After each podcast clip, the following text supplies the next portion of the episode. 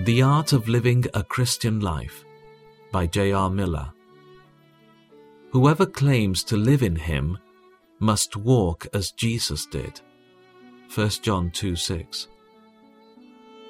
We have only successfully acquired the art of living a Christian life when we have learned to apply the principles of true religion and enjoy its help and comfort in our daily life. It is easy to join in devotional exercises, to quote Bible promises, to extol the beauty of the Scriptures.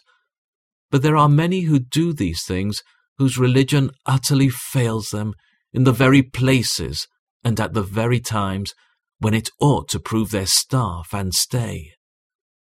All of us must go out from the sweet services of the Sunday into a week of very real and very commonplace life. We must mingle with people who are not angels.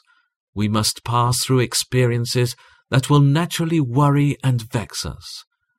Those about us, either wittingly or unwittingly, annoy and try us. We will meet many troubles and worries in ordinary weekday life.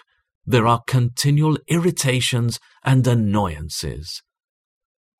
The problem is to live a beautiful Christian life in the face of all these hindrances.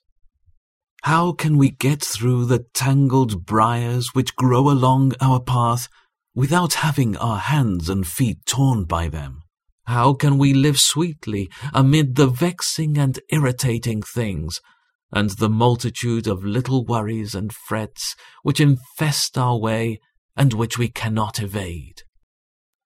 It is not enough merely to get along in any sort of way, to drag to the close of every long, wearisome day, happy when night comes to end the strife. Life should be a joy and not a burden we should live victoriously, ever master of our experiences, and not tossed by them like a leaf on the dashing waves. Every earnest Christian wants to live a truly beautiful life, whatever the circumstances may be. A little child, when asked what it was to be a Christian, replied, For me to be a Christian is to live as Jesus would live, and behave as Jesus would behave if he were a little girl and lived at our house.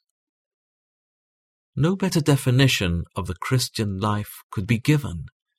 Each one of us is to live just as Jesus would, if he were living out our little life in the midst of its actual environment, mingling with the same people with whom we must mingle, and exposed to the very annoyances, trials, and provocations to which we are exposed.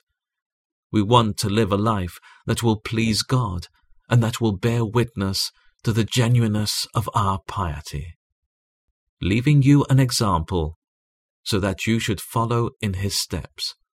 1 Peter 2:21